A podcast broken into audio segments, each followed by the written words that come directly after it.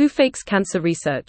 Hey readers, it's Kelsey here. Last summer, I covered the saga of Harvard Business School's Francesca Gino, who was credibly accused of flagrantly fabricating data in at least four of her published studies.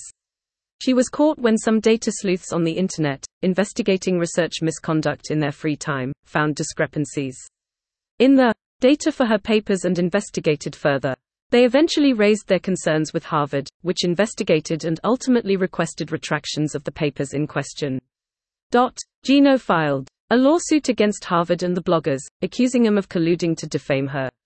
I kept thinking about Gino's case as I read the uncannily similar story of a scandal at the Harvard affiliated Dana Farber Cancer Institute, a leading cancer research hospital in Boston. Dana Farber was rocked this January by a blog post by Sholto David, a molecular biologist and internet data sleuth, in which he presented evidence of widespread data manipulation in cancer research published by leading researchers including the Institute's CEO and COO. David reportedly, c. contacted the Institute with concerns about 57 papers, 38 of which were ones for which the Institute had primary responsibility for the potential data errors. The Institute has requested retractions for six of them and initiated corrections for 31. These data manipulations, to be clear, were not subtle. David's fairly bombastic blog post announcing the evidence calls it, pathetically amat. Urish and excessive. Many of the cases he identifies involved reusing the same images over and over in different figures, with different labels, and with the figures having been clumsily rotated or stretched in Photoshop or a similar image editor. Plots of data collection on different days are mysteriously perfectly identical. Test results are visibly copied and pasted.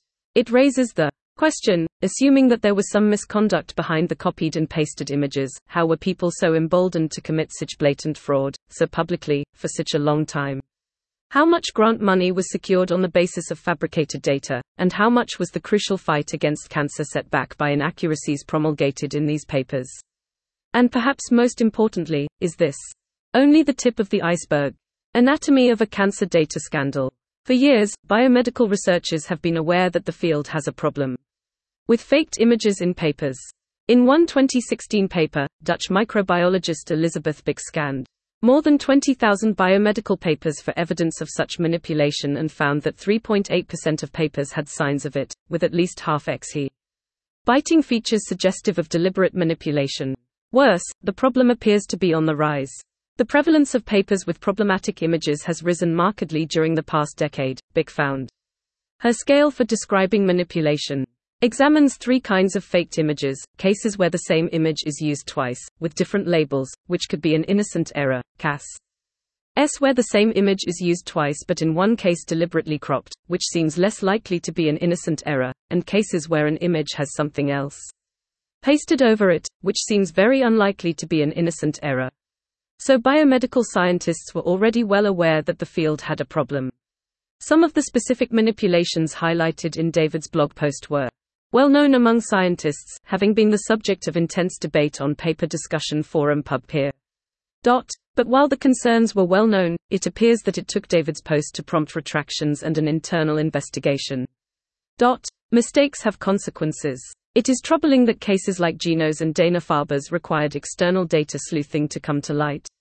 Being a data sleuth is deeply unrewarding, and even risky. David is currently unemployed and doing the work of flagging data manipulation. In his free time between gigs, as he told The Guardian, many data sleuths have been threatened with lawsuits for exposing data fraud. A lot of important science gets done not by big institutions questioning things but by independent people like this, de. Formation lawyer Ken White told me last summer. Dot. The problem is that there's no institutional process to review papers unless someone else brings problems to light, and most scientists don't want to endanger their own careers to do that thankless, frustrating work. It's also troubling that the fakery was so blatant. We're not talking about sophisticated data manipulation here, we are talking about cases where scientists badly Photoshop pictures of their experimental results.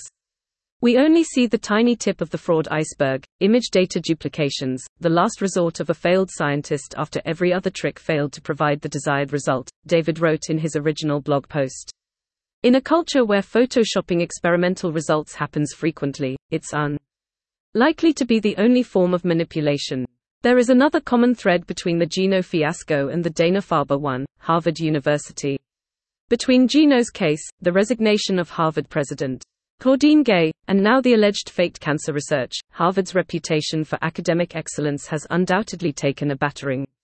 But the discovery of these challenges at Emory, SAR's best known prestige university, has also served to bring public attention to an issue that badly needs it. Maybe Harvard's embarrassment will spark change. Kelsey Piper, senior writer. Nine charts that show U.S. factory farming is even bigger than you realize. A row of black and white cows poke their heads out from behind metal bars. Daniel Acker, Bloomberg via Getty Images. In a few generations, factory farming has transformed America. New data from the U.S. Department of Agriculture reveals a picture of an intensifying system that's squeezing out small and medium sized farms and packing more animals on less land. Marina Bolotnikova and Kenny Torella, our future perfect experts on the animal agriculture industry, break down the report into nine digestible char. TS. Here. More on this topic from Vox. Sell lab grown meat in Tennessee, pay a $1 million fine. How a shipping error more than a century ago launched the $30 billion chicken industry. You're probably eating way too much protein.